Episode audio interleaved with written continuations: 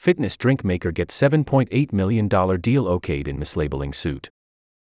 Counsel compensation that will end a class action claiming fitness drink company Celsius deceived consumers by saying its product contained no preservatives when it included citric acid. Stay ahead of the curve. In the legal profession, information is the key to success. You have to know what's happening with clients, competitors, practice areas, and industries. Law 360 provides the intelligence you need to remain an expert and beat the competition.